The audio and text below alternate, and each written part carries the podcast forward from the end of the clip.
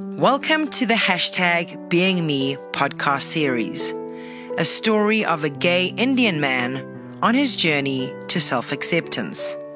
The full podcast is available free on ecr.co.za or from Apple Podcasts. Simply search hashtag Being Me. I remember the day clearly. It was a Tuesday, exactly two months after my 15th birthday. I jumped into the shower, and as the water flowed down my back, I stood there and thought, Today is the day. I'm going to kill myself today. But how was I going to do it? Pills? Rope? A gun? How the hell was I going to get a gun? Leading up to this point, I was miserable, and my family at home didn't notice a thing. They simply ignored it, and I thought to myself, wait, I'll show you. Now you'll listen to me. I got home from school and grabbed all the painkillers I could find. I had about 20 in my hand. I swallowed them down with my favorite apple juice one by one. Then I laid on the bed for what seemed like eternity.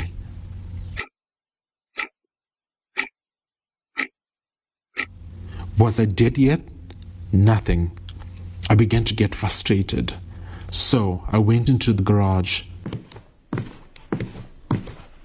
grabbed some rope, and tried with all my might to strangle myself.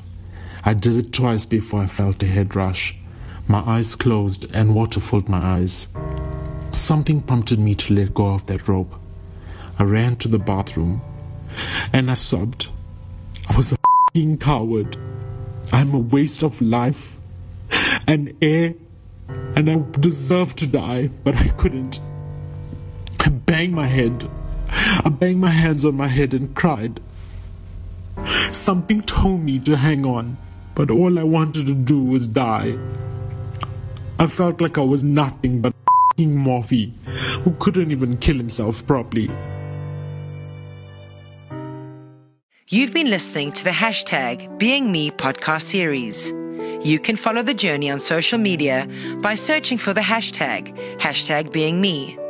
If you haven't yet, go to Apple Podcasts and subscribe, rate, and review this podcast. Join us for the next episode of Hashtag Being Me. Thank you for listening.